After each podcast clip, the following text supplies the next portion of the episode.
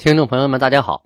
上回啊，咱们说到努尔哈赤给明朝下了一封国书，同时呢，也把内容转交给了蒙古内喀尔喀五部的部长，提醒他们啊，我要跟民国谈条件了，你们这边不要背叛我啊，大概是这个意思。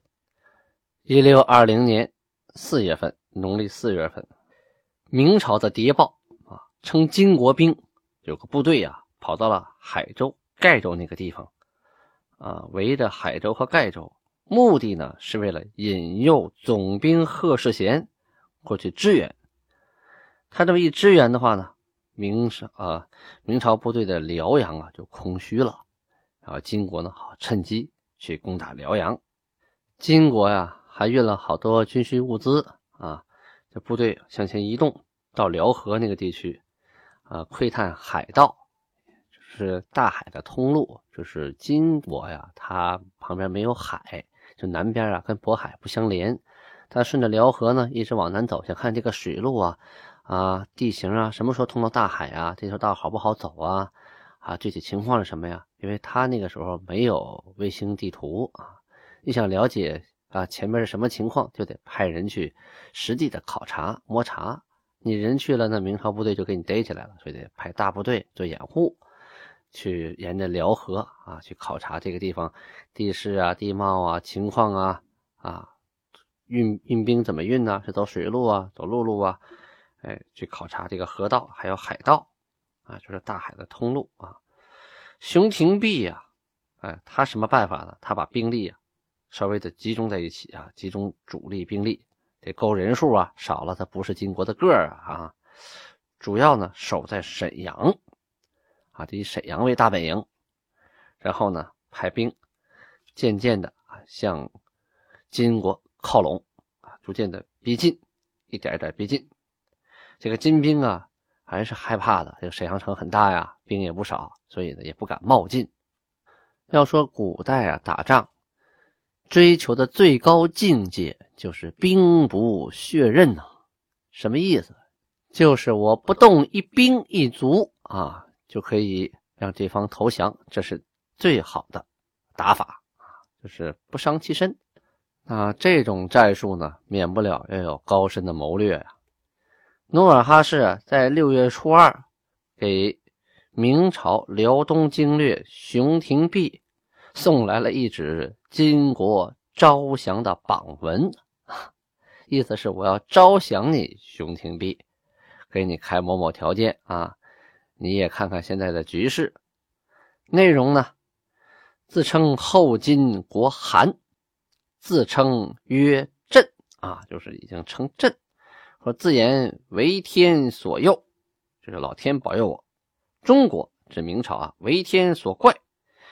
就是说，你各屯铺的人民重投山海关西，是说现在呀，你山海关附近这些人呐，啊啊，就是辽东这些明朝的人都往关内跑，就是不愿意在这生活了，因为这个地方啊，你老天爷怪你啊，说养不活这些明朝的人，所以他们都逃荒逃走了。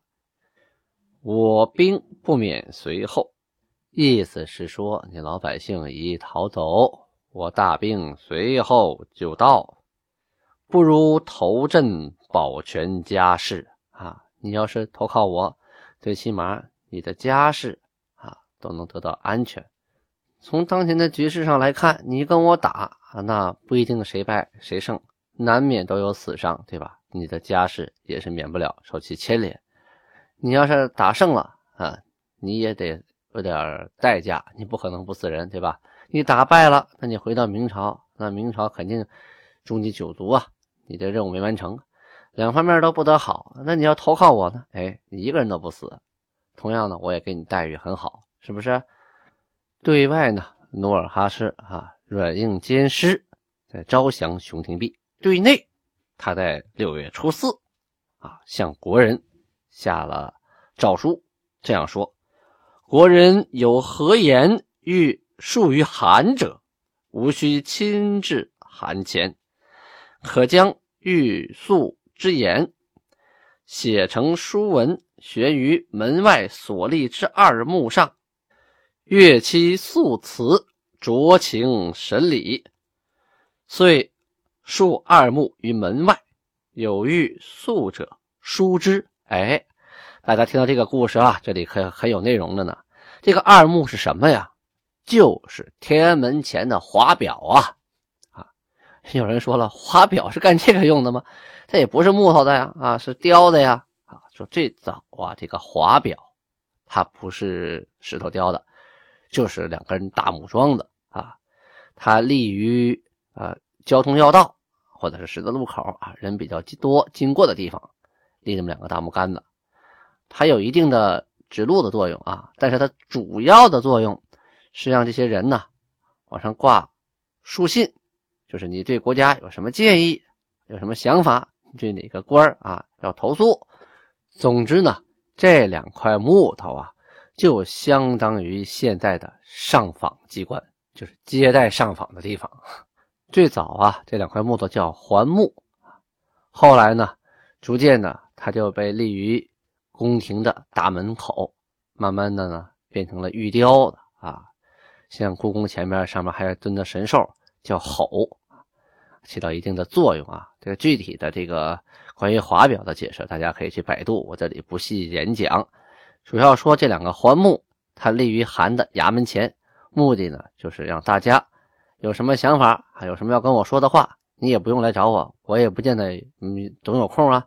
我听不到怎么办呢？别耽误事儿，你把它就挂到这个两个大木头上啊，我会派人把它取回来。就像个意见箱啊，就相当于意见箱，我就把它取回来，我研究一下啊，根据情况我来做具体的定夺，酌情处理。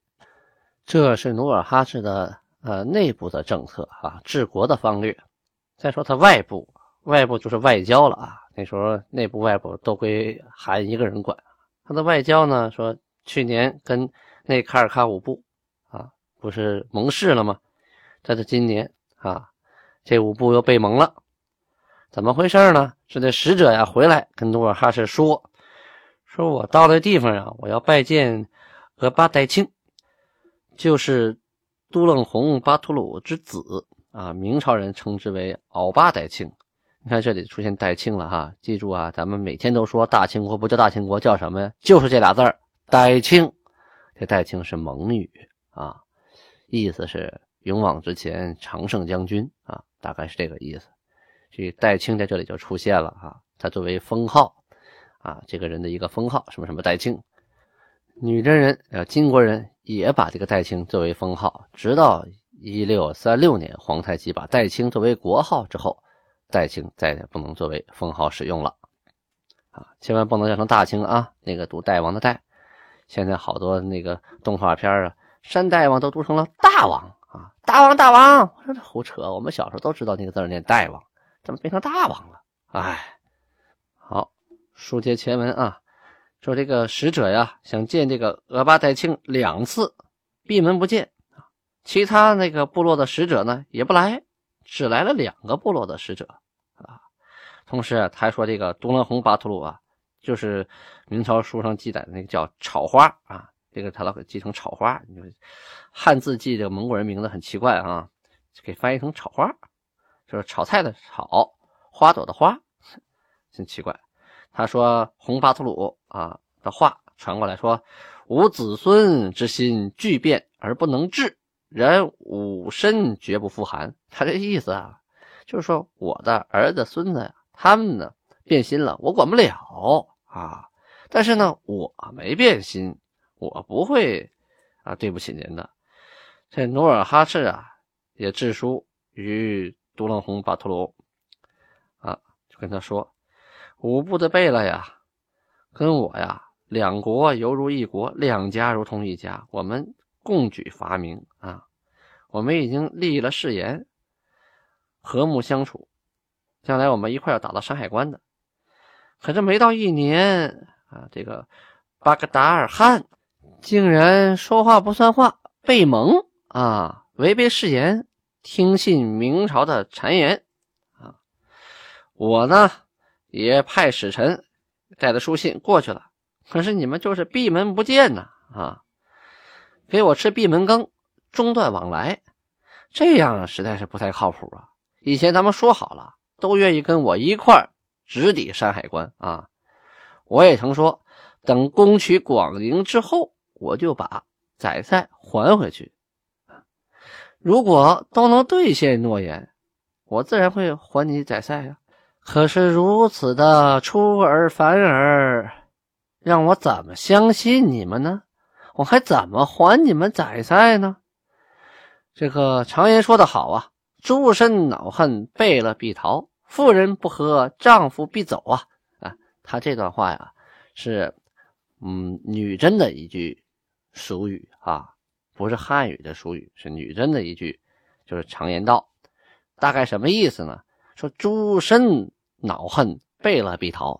这个诸身呢，是指背了下边这些奴才们，或者是被他管的或者给他打工的这些人。如果他们恼恨的话，那这个主子就一定会逃跑，这是有因有果的。这背了就待不下去了，下边就造反了。说妇人不和，丈夫必走。就他媳妇特别多啊，互相都天天打得跟热窑似的。那这个丈夫有可能就离开家了，就受不了了，就走了。这也是有因有果哈。说尔等收纳逃人，驱赶牧群，夺走粮谷，掠取我使者乘马和所购牲畜。意思说你们这些人啊，干的事儿，我逃跑的人你们收起来啊，然后驱赶我的牧群。夺走我的粮食，同时呢，我的使者乘的马被你们抢去了，我们买的牲畜也被你们抢去了，而且率先断绝往来。你这是如此的侮辱我，我怎么还能再相信你们呢？啊，写完了，派使臣把这封信给送过去了。当然了啊，前文我们提到过，后来呢，这科尔克五部啊，还都是跟明朝跑了。嗯，这以后咱们后话啊都能提得到，慢慢聊。说这个月份呢，努尔哈赤开始派人去东海熬盐。哎，现在我们要说说东海，东海可不是我们平常啊指的那个东海，那在浙江省的东边呢，那个太远了，他去不了。他指的东海是哪儿啊？是指日本海啊，库页岛和这个大陆之间夹那一条叫东海。但是现在呢，这个东海。大部分都归俄罗斯了啊，朝鲜还占了一小部分，大部分都归俄罗斯了。就是整个东北地区呢，在东海那个区域，在日本海的区域已经没有海岸线了，这是很可惜的。过去满族还有这样的歌谣，叫“跑南海之丰收”啊，跑南海指的是哪？是现在的渤海，而东海呢，那是指日本海。努尔哈赤啊，开始派人。到东海去熬盐啊，就是熬制海盐。这人活着，大家都知道哈，离不开盐呐。你是打来了猛兽啊，打上来鱼，生吃不好吃，烤熟了也不好吃。你不放盐，那肯定是没味儿啊。大家看过白毛女，为什么在山里待时间长，头发都白了？她没有盐呢。她吃果子，她吃肉，她吃什么都没有盐。人呢就会生病，这个盐的成分呢主要是氯化钠啊，同时还还有钾。你说这人要长期不吃盐的话他，身体的呃体液就不达不到平衡，就有可能得那个大脖子病啊，叫甲状腺肿大，大脖子病吞下也困难，大粗脖子啊。所以这人是真离不开这盐，不信您就试试，您做饭三天不放盐。你看您瘦不瘦？根本扛不过去。所以啊，国家把盐呢当成一个命脉，当成一个老百姓的必需品，一直把控着。曾经听说过贩私盐，贩私盐什么意思？就是他躲过国家的关税这一关，呃，偷偷的在底下贩盐。到现在呢，这个盐呢一直都是国家管制啊，没有被放开，就是国家的税收很一部分来源于食盐。靠近海边的地方啊。这食盐是很容易得到的啊，而且生产工艺也不复杂，有海水就有盐嘛，就很容易。虽然容易得到，可呢，它却是生活的绝对必需品。距离大海比较远的地方，啊，这些人对于盐的渴望那就不用说了啊。所以呢，国家要把这个盐的命脉管控起来，便于呢，呃，控制价格，同时呢。控制税收。我们生活在今天的老百姓啊，觉得去超市啊买包盐很容易嘛，这东西你说谁想它呢？咱回忆一下，头一段时间日本海啊闹核辐射的时候，就有传言啊，传说这个海里的盐被辐射了，我们不能吃。这一下子，北京城啊，所有的超市都买不到盐了。我还清楚的记得，我买了十来瓶的蚝油回家，怕什么？怕到时候没有盐了，吃什么呀？没有咸味了怎么办呢？放蚝油吧。人家说了，买不到盐，买酱油也是一样的。好，酱油卖光了，我就买蚝油。可想而知，造成的恐慌是多么大呀！大家在和平时期不感觉，但一旦是到了这个，呃，关键的特殊时期，那国家这个时候就有力度了。瞬间就把库存的盐一放，哎，盐的价格不会上涨，老百姓的生活也变得安定了。当今的社会尚且如此，何况努尔哈赤那个时期呢？所以对盐是十分重视的。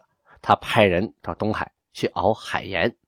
咱们再说说明朝熊廷弼这边啊，六月初四，熊廷弼亲自带领着四百骑啊，就四百个骑兵去巡阅辽东。他首先呢，从凤吉铺开始。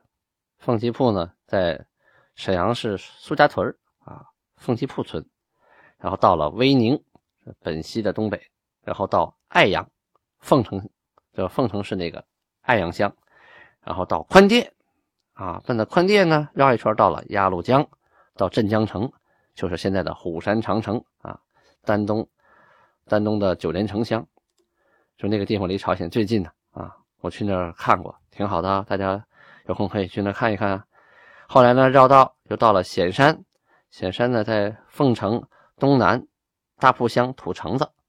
到了凤城啊，有一个地方您一定要去，哎，凤城因此而得名，什么呀？凤凰山，号称辽东第一险山！我亲自爬上去过两回啊，爬到最顶上真的很险呐，不次于自古华山一条路啊。有机会大家可以去尝试一下啊，不行的话可以坐缆车坐到半山腰再往上爬，上面还有玻璃栈道，很恐怖哦。当时啊没有缆车，没有玻璃栈道，这个熊廷弼也亲自啊带着人爬上了凤凰山。从凤凰山上下来呀，又去了镇宜、镇东、甜水站啊。镇宜在凤城的南，凤城县南；镇东呢。在凤城县的西北，甜水站呢在辽阳东南，然后回家了。这一圈啊，走了一千多里地呀，往返呢十三天，这没闲着，一天接一天的走了小半个月。他这一走啊，经过那边，早就得到信儿了。哎，熊廷弼不在老巢了，赶紧趁火打劫呀！史书记载呀，金国兵啊以万计。就说一万多骑兵从抚顺关，还有一万多骑兵从东周铺。东周铺在抚顺东南小东乡东周东周那地方啊，这就是两万多人呐。这两万多人深入至浑河啊，顺着浑河边上走，距沈阳城十里地。嗯，我现在算一下啊，因为我家就在浑河边上，从小在那长大的，就在沈阳城东。在沈阳东边十里地，大概就是现在东塔、东塔机场左右的位置啊。那个东塔机场原来都是我家的菜地呀，啊，准确的说呢，都是我太爷爷的菜地呀。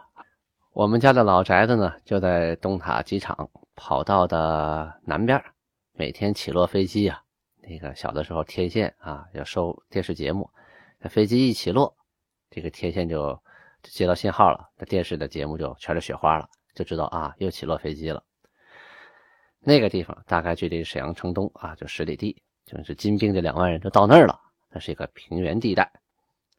到了那儿之后啊，沈阳城就得到信了，总兵贺世贤啊，以三万人屯居沈阳；柴国柱呢，以两万人屯凤吉铺啊，就刚才说的，在那个苏家屯。凤吉铺村在那儿，他们互相的就有着照应，准备迎战。这个熊廷弼呀，转了一圈，从凤凰城回来了。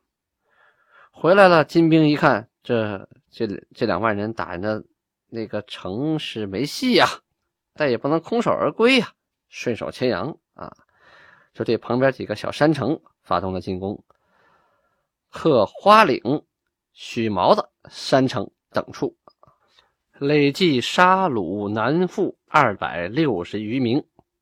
这里呀，要提一下。《明史记事本末补遗》卷二啊，记载说贺世贤呐领兵三百屯居沈阳，啊，这肯定是不靠谱的。